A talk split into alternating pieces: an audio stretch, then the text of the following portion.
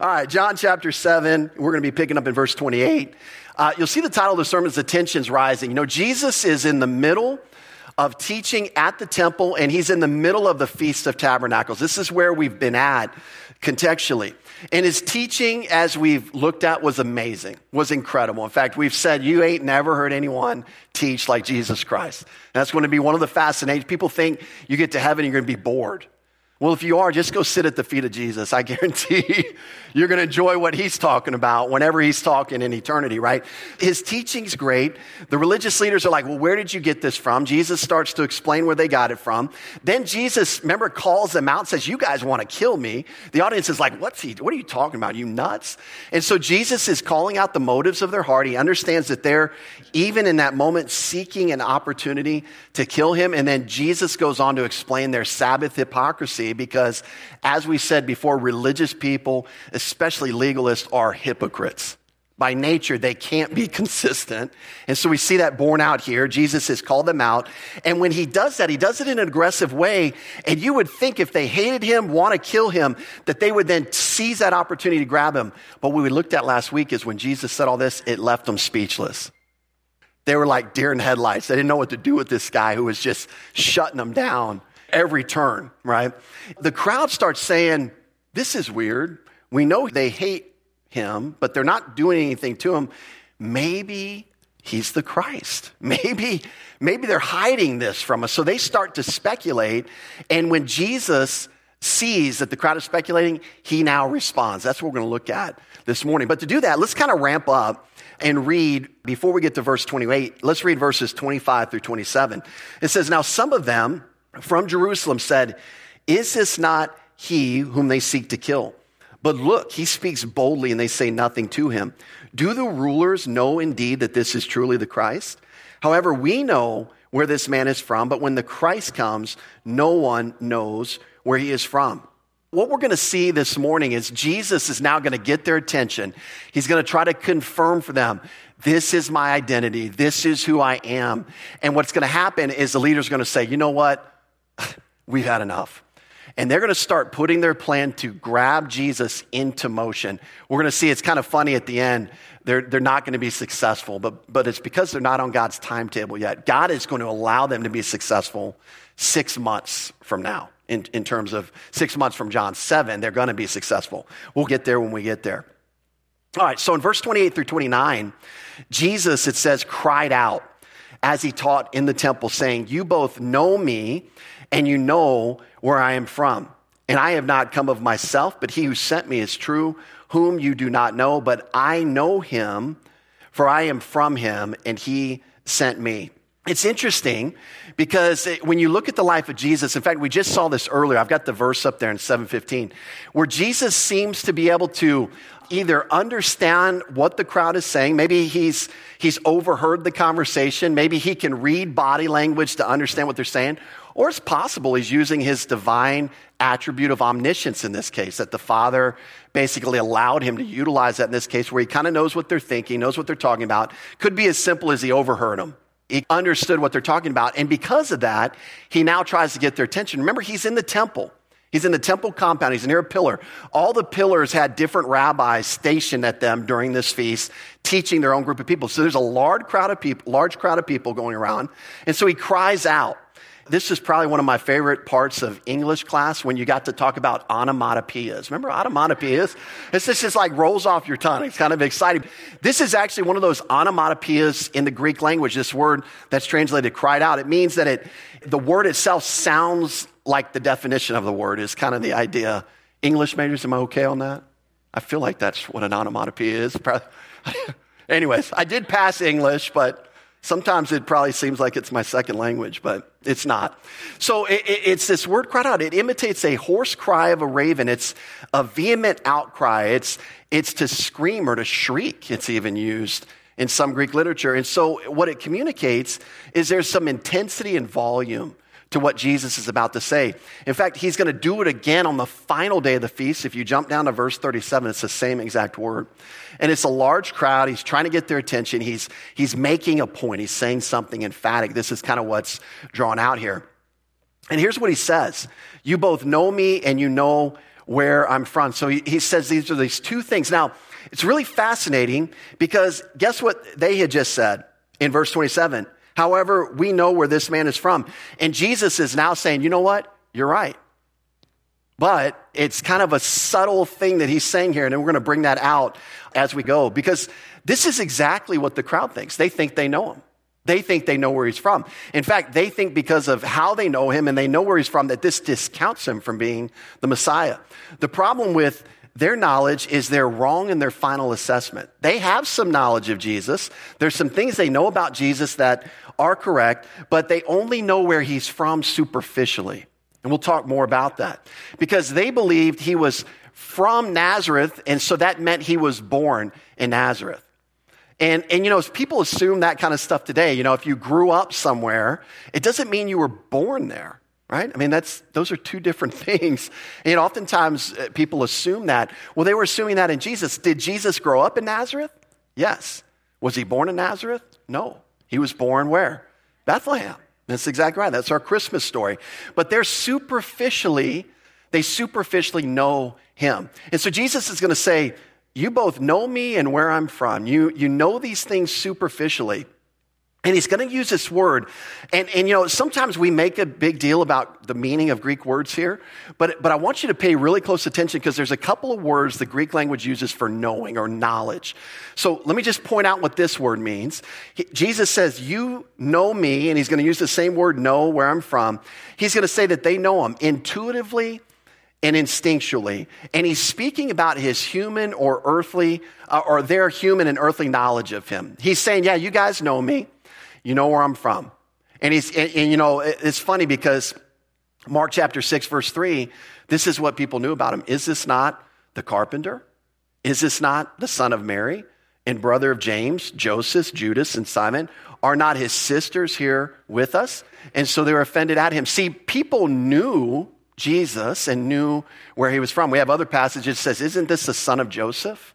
They, they knew these things about him, but they didn't truly know him. It was a superficial knowledge. However, the implication is they should actually know him more, right? They, they have a superficial knowledge, but why should they know him more? And this is really the whole point of the book of John, is because everything that Jesus has been doing, and this is what we got to understand. All the miracles Jesus did, it wasn't like he rolled out of bed one morning and said, I feel like healing someone blind today. Let me just check that off my to do list.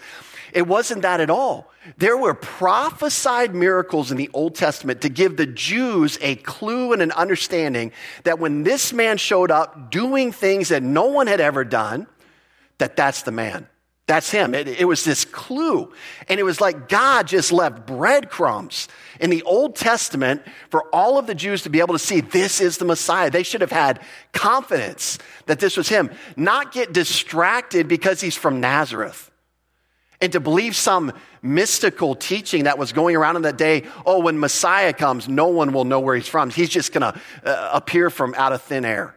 That's not true at all. Micah 5 2 says he's going to be born in Bethlehem right? There's, there's some detailed prophecy on how to recognize him. So he was performing divine and prophesied miracles.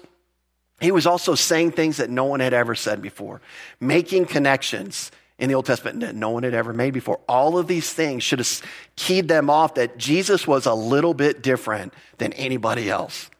And if you haven't found that to be true, stick around. Jesus is a little bit different than anyone or any person you've ever seen. You know, there we go. My, my screen went dark for a second, so I was about to make a joke. It came back on. All right. So, so here's, here's the point on the knowledge, okay? We talked about oida, that's knowing intuitively or instinctively. What this group needed was gnosko. It's a different form of knowledge. They needed to gain knowledge through observation picked up over time. See, God was not doing things in a vacuum. He wasn't like, hey, if you want to see Jesus perform a miracle, come over here and pay five bucks and we got limited seating. Right? He's doing it publicly. He's giving people an opportunity to observe and examine. And Jesus, let me just tell you, Jesus wasn't stretching someone's leg an inch farther. Give me a break. That's not a, that's not a real miracle. This is real miracle blind from birth, we're going to see in chapter 9. An infirm man for almost 40 years in chapter 5. And he literally gives him strength in his legs in a moment And the man gets up. He's doing things. He's, we're not even going to get to this in John. It's crazy. John records seven signs. He doesn't even record anything about him healing lepers. That's huge. Like, that's monstrously huge. But that's in the other gospel accounts.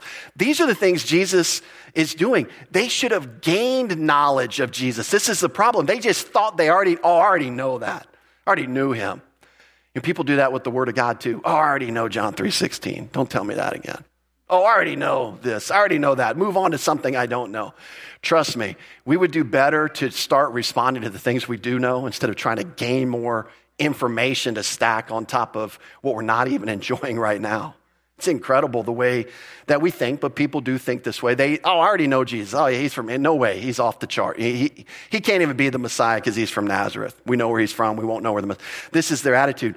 Jesus is basically in, uh, insinuating you should have kept on gaining in your knowledge. You should have been paying attention to what I'm doing. In fact, they know where he's from. Same, same Greek word know. How should they know? The implication they should know more, right? And this is exactly, it's the same answer. Why should they know? Because of the miracles he's doing, because of the teaching he's providing. What's really fascinating is, uh, is, is we see actually earlier in the book of John somebody who was a religious leader who was actually gaining this gnosko knowledge of Jesus Christ by observing him and recognizing there was something, someone different about him. And you guys will remember his name, Nicodemus. In fact, notice what Nicodemus says. This man came to Jesus by night and said to him, Rabbi, we know that you are a teacher come from God. Okay, Nicodemus, how do you know that? How can you be so confident that Jesus is a teacher come from God? Look at that very next word in the verse, for. He's going to explain why. For no one can do these signs that you do unless God is with him. See, Nicodemus wasn't getting hung up on how Jesus was doing the signs, when Jesus was doing the signs. He was getting hung up on the right thing to get hung up. How does this man able to do this? That's what he was focused on. And when he saw that, he reasoned from that point, said, you, God's got to be with you. And then he wants to ask him some questions. We know how that handled. Jesus just went right for the jugular in a good way, right? He said, Nicodemus, I know you probably got millions of questions, but bro, you need to be born again. You need a new birth. Let's talk about how you get into the kingdom. Let's talk about how you get into eternity. Let's talk about how I'm going to die for you and rise again so that you don't have to pay for your own sin, that you don't have to stand in your own righteousness before me. I will provide my righteousness for you, Nicodemus, if you'll just trust in me. In fact, John 3:16 is in the context of his conversation with Nicodemus. We've looked at that when we studied through. So their knowledge is incomplete. This group needed to continue to follow the breadcrumbs. What's really interesting after what Jesus says, we're going to see that some of them do follow the breadcrumbs. Look at verse 31. Many of the people believed in him. So some are going to become convinced. Oh yeah, this is the Messiah. We're going to trust in him, in him alone. But here's what they needed to know. And this is what Jesus is crying out to get their attention. He says, You both know me, you know where I'm from. And then he says this, and I have not come of myself. Jesus, I, believe here, and in, kind of looking at some language things here to try to understand exactly what he's talking about. But I believe he's just saying he doesn't have a normal human origin. You know, they were saying, well, you won't know where the Messiah is from. Jesus is saying, well, you'll know where he's from, but it's not going to be a normal human origin. There's something unique going on here. And when you combine Isaiah 7:14, which we read every Christmas, with Micah 5:2, can you see there were some breadcrumbs that God left the astute Jewish person to start making these types of connections? And so the phrase of my of myself uses this Greek preposition apo, which means interesting, it's separation of a person or an object from another person or an object with which it was formerly united, but is now separated. Now, he's probably using this preposition to describe his physical birth from Mary, saying that, that he didn't create that himself, but that, that the Godhead did. But also, what's really interesting about that is, is when we go to Isaiah 9 6, again, kind of bringing in some Christmas verses because Jesus is talking about his origin. His origin is not earthly. Isaiah 9 6 says it well. It says this Unto us a child is born apo for Mary. Is a child separated from their mother at birth? Yes, they should be, right? That's otherwise it'd be very unhealthy. Running, you know, the umbilical cord dragging them around. You know, you see people now with leashes on their kids. It'd be really weird if the umbilical cord is still uh, holding their kids in place so they're not running away. But there's a separation from Mary. Unto us a child is born, but notice, unto us a son is given. He's apo. He's been separated from the Father in terms of his abode in heaven. And this is actually going to bring us to the next point. And that's why I think contextually this is kind of what uh, he's talking about. Because notice what he says uh, next. He says, I have not come of myself, but he who sent me is true. In, in other words, I haven't come of myself, but the Father has sent me. That's why I've been, I've come from heaven. I've been separated, if you will, from my abode in heaven because the Father sent me. He didn't originate from himself. He didn't independently decide to show up on the scene. He was actually sent as an emissary on mission from the triune Godhead. This is what he's explaining to the people here. And notice that, that the one who sent him is described as, as true. See that there in the phrase? He who sent me is true. What does that mean? What is the implication? Well, if the one who sent me is true, then guess what? I'm true.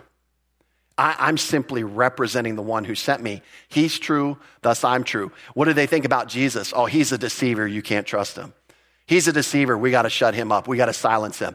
And Jesus is saying, no, you're, you're reasoning from the wrong direction. If he sent me, we know that he's true, then I'm telling you the truth because I've come from him. This is really the argument that he's making here. Now, Jesus is quick to point out that although his audience knew him, oida, where he was from, who he was from an earthly vantage point. They did not know the Father. You see how he contrasts that? He's like, You know me, you know where I'm from, but you don't know God the Father. And what were they saying? Well, we know you and where you're from, and we know God the Father, and we know you can't be from Him because of all these things that were obstacles in their thinking relating to Jesus Christ. And so, since they didn't know God, they couldn't have confidence in His emissary or the one whom He had sent. This is what Jesus is simply pointing out to them. And this is why they're having so much trouble understanding his true origin and his identity. And, you know, give them credit. I mean, they did have prophecy, but if a guy shows up and says, I'm, I'm God, you know, I mean, let, us be honest, that would be very problematic. And now, today it would be a super problematic because there's no prophecy indicating that's going to happen again. For these people, they could have known, again, had they followed the breadcrumbs, asked additional questions. Clearly, Nicodemus, his tentacles were up seeing what he was seeing from a prophetic uh, side of things. And so it was, it was, obviously recognizable. But you can see how the average person, maybe who just kind of uh, fell asleep in synagogue, talked during synagogue, didn't pay close attention, might have just kind of glossed over the understanding of, of what Jesus was saying and the prophesied uh, relevance of what he was doing. And so, in contrast to the audience, does Jesus know God the Father? Yeah, he does. This is exactly what he says. I know him. Uh, in fact, he, he knows him intuitively and instinctively. He keeps using this Greek word oida because they've lived in perfect fellowship from eternity past. Of course, he knows the Father. It, you know, uh, of course, he knows him. He's, he's been with him for eternity. He remains in fellowship with him now. And that's actually brought out by the perfect tense in the Greek. They continue to live in intimate knowledge. Jesus isn't saying, yeah, you know, I, I was really close to the Father before I left heaven and, and I need to get caught up with him. You know, at some point get close to him again. He said, I was, I, no, I was close to him and I remain intimately. I know him. I just, I just know my Father. I know the Father is what he's saying. And the reason he gives for knowing him, notice that word for, I'm from him. And he sent me. For again gives us a reason, a further explanation why Jesus can say that he knows the Father. He's not bragging. He's not saying, oh, yeah, I read all the manuals on him. I read, you know, I've got the Old Testament memorized, so I know him. He's just saying, I, I, I'm from him. he sent me. Eh, of course I know him. And here's what's really interesting, and I, and I love these little uh, these little nuanced things that sometimes you see in the Greek language, and it, and it sounds so dumb. It's a preposition. You're like, oh my gosh, bore me with grammar, right? But, but what's really cool about this preposition, uh, the Greek word from, when he says, I am from him, I think it's a strategically used preposition. I think Jesus is communicating something here that can't go unnoticed. It's the Greek preposition para, P A R. You can see it up there, P A R A. It means nearness, nearby, expressing the notion of immediate vicinity or proximity. This isn't that God just sent Jesus, but the idea is that he that Jesus was near to his heart. in relational intimacy, and he was sent from that position. What a beautiful picture. And then you, and then you see Jesus on the cross later, and he says, My God, my God, why have you forsaken me? The first time that the Son of God experienced separation from his Father, it was overwhelming for him almost to bear. Because this is the truth of the matter. They are near and close as near and close can be. That's the point. And Jesus is describing that here. I came, eh, eh, the idea is, I came straight from the Father's heart. I wasn't just some random, you know, sales guy out there, part of a sales force that, you know, they sent me to Buffalo, you know. it's like I came from his heart, is kind of the idea that's being communicated here by Jesus. Notice it doesn't, uh, it, and this is what's always interesting. So, so go to verse 30. I, I know we're going to kind of uh, jump ahead here. Well, let's just move ahead. Verse 30. Therefore, they sought to take him. Notice that word, therefore. He's building out of uh, uh, this, this narrative is building out of what Jesus said. In other words, what they're about to do is based on what Jesus just said. And I say that to say that sometimes, you know, we're like, well, we make a big deal about a preposition. But understand why we do, because they have a very uh, aggressive and angry reaction to what he said. And my point is this I think they picked up on the nuance that I just brought out. Because he's claiming a, a nearness, a relational intimacy with the Father. They think he's a deceiver. They think he's leading the people astray. And Jesus is saying, I'm coming from the very heart of God that you claim to worship. And I think they get upset. They've had enough. In fact, that's exactly what they say in verse 30. Therefore, they sought to take him. But no one laid a hand on him because his hour had not yet come. This word sought, it's been used a lot in this passage in chapter 7. It means to look for or to strive to find right, guys? If you're looking for the ketchup, you got to look behind the milk, right? It's like you, can, you can't just say, Where's the ketchup? You got to kind of look around a little bit. It's this idea that you're looking, you're really striving to find, you're moving things out of the way to really see. It's, it's, it describes this uh, earnestness or anxiety or an intensity of pursuit. And, and one of the things that, that's also brought out in the verb tense, it's imperfect. It means it's constant, nonstop, ongoing pursuit to take Jesus. In other words, they're, look, they're constantly looking for a way to take him. That's their mindset now. They're not listening to him anymore. They're just looking for a way to, to maybe catch him in a back alley and take him out. That's what they're looking for. They're striving earnestly to do that at this point in time. In fact, the word take, it's an interesting word. It means to press, to squeeze, to compress, or to hold fast. And I don't think they were trying to give Jesus a hug. That's not what that word means. They're trying to seize him, they're trying to lay hold of him. Now, what they're going to do with him at this point, we find out later they're, they're, they're dancing a, a delicate line here because they don't have the authority to execute him under Roman rule. So they're, maybe they don't quite know. They're just going to seize him at this point, try to set him up for execution. Maybe they're working through that plans now. But this word take is a very aggressive word. If you've ever been hunting or fishing, this would be a, a word that could be used when you, when you grab an animal that you're hunting or fishing.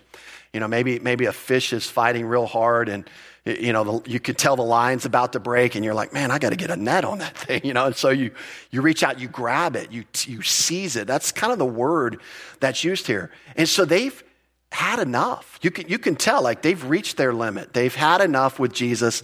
They're after him. Now, one of the things that's really fascinating is the very next phrase, but no one laid a hand on them.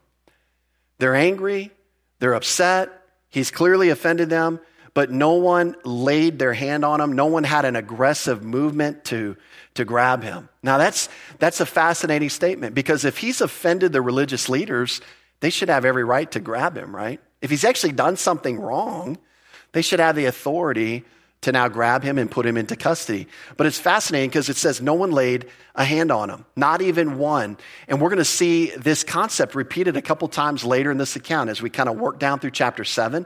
We're going to see it when we get to chapter 8. Remember, chapter 8 is still part of this scene during the Feast of Tabernacles, at least the aftermath of, uh, of the Feast of Tabernacles. It's the same trip. So we're going to see this repeated uh, a couple, uh, couple of different ways. Now, one of the things that we're going to see is there's a human reason for this.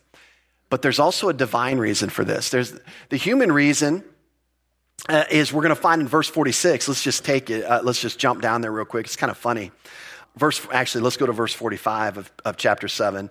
Then the officers came to the chief priests and Pharisees and said to them, Why have you not brought him? Speaking of Jesus, they, they're going to see in verse 32, they're going to give them the command to go take Jesus. And notice what they say, and it's just kind of funny 46. The officers answers, No man ever spoke like this man. That's the reason. I don't want to touch this guy. I've never heard anyone talk like this before. There's something special about it. That's kind of what they're communicating. So there's a human reason for this. The, the officers themselves could not even bring themselves to carry out the orders they'd been given. Now you can imagine how difficult. You ever had your boss uh, somewhere along the line get angry with you and through gritted teeth tell you to do something and then you didn't do it? Usually that ends up in getting fired. Usually you just, whatever. Boss is gritting his teeth. I, am going to go do it as long as it's not like, you know, something wrong. I'm going to go do it. But, but here they are through gritted teeth. They tell these men, go get this guy. And they come back and they're like, looking around, where is he? I've, no one's ever talked like this guy before. It's like they're not even doing what their bosses told them to do. So there's a human reason, but, but the divine side, the divine side is really the key. And this is what we're going to see here in this very next phrase. In fact, it, it explains it a little bit more clearly here uh, in verse 30, because one of the things, and I, and I love this from uh, one commentator said, the religious leaders could not lay a hand on him because the Father's hand was over him. And Jesus was literally untouchable until he wasn't. It's really the, the thing that we're going to see in terms of timing. And so uh, the religious leaders wanted to take him, but they just weren't on the wrong, they were just on the wrong schedule kind of like daylight savings time. But thank God for smartphones, right? It got us all here at the right time. But they were just on the wrong timing. Um, and he says, because his hour had not yet come. And so, what does he mean by this phrase? What, what is John saying here? He uses this phrase, uh, hour or my time. He uses it like eight times, eight other times in the book of John. And so, you can kind of see the, the references there. Well, to jump ahead, I actually see a little bit of a distinction between his hour and his time. And let me just talk about, let's talk about the hour because that's what's recorded here. I think it's defined for us in, in John 12, 24 through 27. Okay. And, and I've kind of tried to highlight the phrases that I think go together. And then we'll kind of, let's read it through and we'll talk about it. So John 12, 24 through 27, most assuredly, uh, I say to you, unless a grain of wheat falls into the ground and dies, it remains alone. But if it dies, it produces much grain. Now, he's just giving an agricultural example. You know, whether you realize or not, if you've ever seen those kind of like real life videos where like underground, you put a seed in the ground, you can kind of see it decay. It starts to decay, the, the, the sheen of the seed starts to wear off, it starts to kind of decay into nothing, and then life springs out of death the death of the seed. Life springs out of death. This is what he's describing here, talking about his own death. He who loves his life will lose it. He who hates his life in this world will keep it for eternal life. If anyone serves me, let him follow me, and where I am, there my servant will be also. If anyone serves me, him my Father will honor. Now, notice, now my soul is troubled. Why? You're just talking about harvesting and agriculture. Why is your soul troubled? Because you can see it's an illustration for what he's about to do in his death. And what shall I say? Father, save me, look at this, from this hour, but for this purpose. What purpose? His death, his cross work, his resurrection. For this purpose, I came to this hour. You know, if, if your view of Jesus is that he was a great teacher and that he came to teach a lot of good moral lessons to the world, you're missing the primary purpose for why he came. And it has to do with you. And, and oftentimes we don't make that connection that we were in a perilous situation, that we deserved death, that we did not possess righteousness to get to heaven. No matter how many candles you lit, how many churches you went to, how much money you gave, none of that could make up the fact that you had a debt that you could not pay and you have messed up the righteousness level in your life. You're not perfect. Jesus came for the very purpose to save us from a hell that we deserve to take us to a heaven that we didn't. And this is what's so beautiful about what he's saying. There was an hour planned by the triune Godhead to solve your biggest problem. And all God wants you to do is to look back on that day in human history where the Son of God climbed a hill and was nailed to a tree for you. And to look at that day and recognize that that was the day he dealt with your sin. Yeah, Jesus died, but he dealt with your sin that day. So that you wouldn't have to deal with your sin in the future because you had a Savior that did it for you 2,000 years ago. And then three days later, in case you were wondering, well, should I really trust Jesus or not? He blew him out of the grave. He raised him from the dead. You can trust this Savior. He's conquered death. He's paid the penalty in full. And the Bible actually says that when you put your faith in him, he credits his righteousness to your account. I'll, I'll take that deal any day because I know I don't deserve it. I would not even, I couldn't even get into heaven on my best day. On my best day, I couldn't walk into heaven. And yet, uh, on my worst day, I'm qualified. Mind blowing. That's called grace. God giving you something you don't deserve because He gave Christ what you did deserve. It's just a beautiful, good news that we're privileged to preach. And so I kind of got distracted, but that's his hour, right? This is what he's talking about. And John is telling his readers, Jesus' hour hasn't come yet. And this is one of the things we need to understand about the life of Christ. Why can he, why does he come in and out? Why is, are, are we going to see in John 8, they pick up stones to throw him? And everyone, they can't move their arm. It's like, I mean, that's not what the text says. They pick up stones to throw him, and Jesus just passes right through. And you could just see these guys, oh, oh, and they just can't, they can't cut it loose, right? Because it wasn't his time. It wasn't his hour yet. And so this is what John is reminding us. Galatians 4, 4 through 5 says something similar. When the fullness of time had come, God sent forth his son, born of a woman, but notice the fullness of time, born under the law to do what? To redeem those who were under the law that we might receive the adoption as sons. So God has a clock. The people here in John 7 don't realize that. They think they're in control. Ha, ha, ha. They're not, right? In fact, they, you've heard that joke, right? If you ever want to make God laugh, tell him what you're about to do, right? And this is kind of their attitude here. We're going to do what we're doing. No, you're not, because the, his hour had not yet come. And this is what's so amazing about our God. And this is what makes just uh, his sovereignty and his ability to move history forward in spite of yahoos all over the world over the course of time.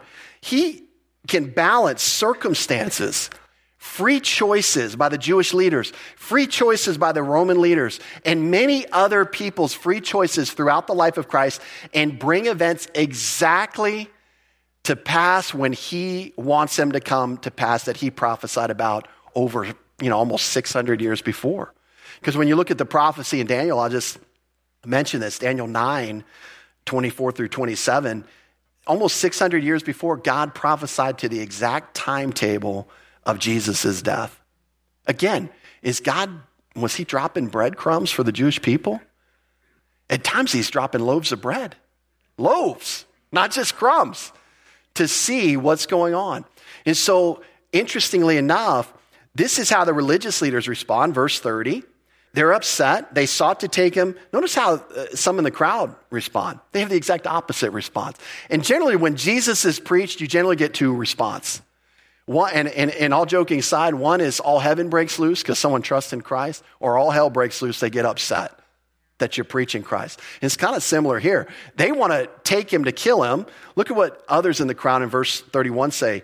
Many of the people believed in him and said, When the Christ comes, will he do more signs than these which this man has done? The phrase believed in him is, is our standard phrase in John, right? Pisteuo is the verb to believe, used a hundred times in the book of John. Eis is a preposition. It's got this idea that you're trusting in him. You're relying upon him. It's kind of the idea. And so these people, they've been observing these signs. They've been observing Jesus' words. They say, you know what? I believe in him. I'll trust in him. I'll entrust my eternal destiny to him. Is kind of the, the idea of being communicated here. And so we've got to take the text at face value here. They believed in him. You know, it's, it's only, uh, unfortunately, it's only theologians that qualify faith. It's, it's incredible. It, it, you won't find that in the Bible. You'll find s- uh, statements like ye of little faith, but that's really a euphemism for having no faith. So it's kind of like being pregnant, right? Either you're pregnant or you're not. Either you believe or you don't. That's, there's really no in between. You kind of believe you have spurious faith, you have fake faith, you have genuine faith, you have real.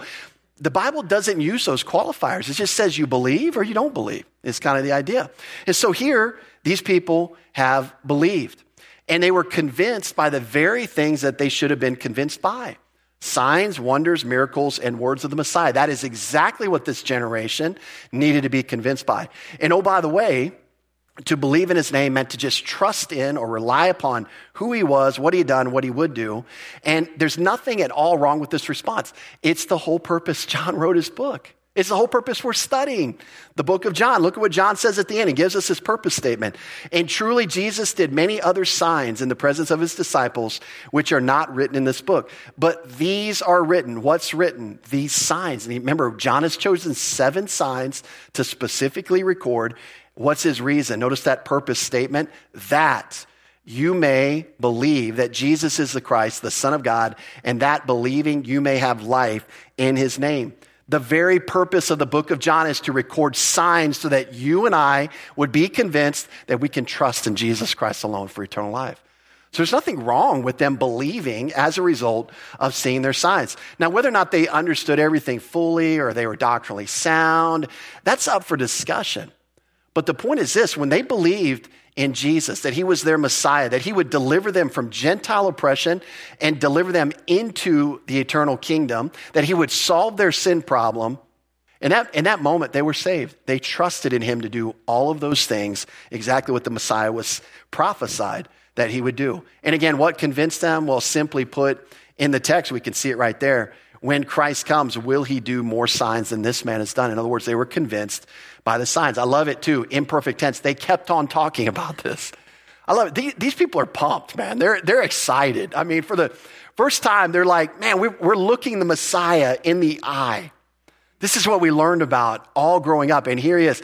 And they're kind of, they're, they're kind of asking a question, but they're kind of making a statement by asking a question. Almost like, there's no way this guy can't be the Messiah. So it wasn't a question of doubt. It was rather an argument or a statement given in the form of a question to make a point.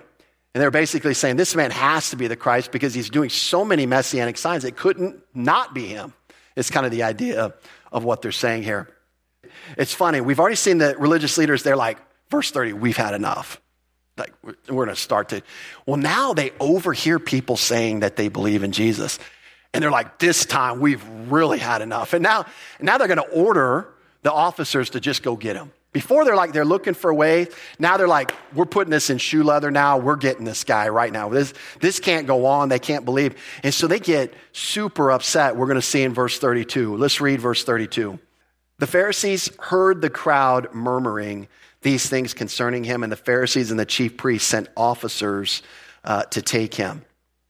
So again, they, they earlier they said they were going to they were seeking to take him. Now they put their plan in motion. Murmuring, uh, another onomatopoeic word in the Greek, is derived from the sound when you're murmuring, you're muttering in a low, indistinct voice, kind of talking under your breath. They heard what some of these people were saying. They, you might say that they heard the buzz around Jesus. And uh, what had they heard? Well, notice they were murmuring these things. What are these things? Well, exactly what we just talked about. Many people were believing in Jesus. They were saying, could he do more miracles? Could the Messiah do more miracles than this guy's doing? It's got to be the Messiah. These are the things that they're, they're hearing. And so they were frustrated. Jesus is not the Messiah, and they're thinking he's a deceiver. He needs to be stopped and silenced. So they kind of move their plan into action. These officers are interesting because you, you, you, start to see different people groups. They're just kind of mentioned on the side. But these officers were sent on, the, on, the full, on a mission with full authority from the Jewish religious leaders. The question becomes who are the officers? Well, there, was a, there were temple police in addition to Roman garrisons that were around the temple, but the Jews had their own temple police that policed the temple compounds. It's probably these guys. They were responsible to the Sanhedrin, the high court of, of Israel, and most likely they had received a, an arrest warrant or at least a, you know, an indication to go arrest him. And so this was their job. This is what they did. They maintained peace. They, they arrested deceivers. They arrested, uh, arrested, you know, dangerous people. The other group that we have to ID, if you notice, it says the Pharisees and the chief priests. The chief priests, if you kind of want to mark this down, is something just a good, good to know in Bible study. This typically refers to the Sadducees. When the Sadducees aren't named by name, they're typically referred to as the chief priests. And the Sadducees during this point in history had control of the temple compound. They were the administrators of the temple compound. So you had both the Pharisees and the Sadducees, who, by the way, could barely agree on anything. But here's one man they can agree about. We got to get rid of Jesus. We got to got to silence this man. And so they're in agreement. They send the officers to get him. The officer's mission was simple: take hold of him. Use a measure of force if you need to. By any means necessary, grab him, get him away from the pillar. But again, as we've seen, his hour had not yet come. And so these temple officers did not carry out their orders. Again, we read this earlier, but it's just kind of a funny, I, I get a kick out of this. But the officers came to the chief priests and Pharisees, again, the Sadducees and the Pharisees, who said to them, Why have you not brought him? The officers answered, No man ever spoke like this man. And so again, we, what we see here is the tension is rising, but Jesus is untouchable until he's not. God the Father is protecting him, and he'll do so for another six months. Six months later, the timing's going to be perfect. The Father is going to remove his restraint, and they're going to be able to take him. And we see that when Judas betrays him in the garden, they're going to take him that night, but they can't do it until then because the timing, the hour has to be right. So let's close there this morning. We'll pick up there next week. Lord, thanks uh, so much for your word. And just as we look at the Lord Jesus and just consider his life and his ministry, may we find, if there are those here today that aren't confident or persuaded, may they find in Jesus Christ everything that they need regarding their salvation from hell and into an eternity in your presence. The, the Savior who did everything, who solved the problem for each one of us, may they find in him a person and a work in whom they can trust and rely upon alone to get them there. So grateful for his life, so grateful for what we learn just by observing the way he speaks, the way others speak about him. It's just, it's so exciting to consider the life of the Lord Jesus. So thank you for that opportunity this morning. We pray for everyone as they go on their way that they would be just encouraged by you. And it's in Jesus' name we pray. Amen.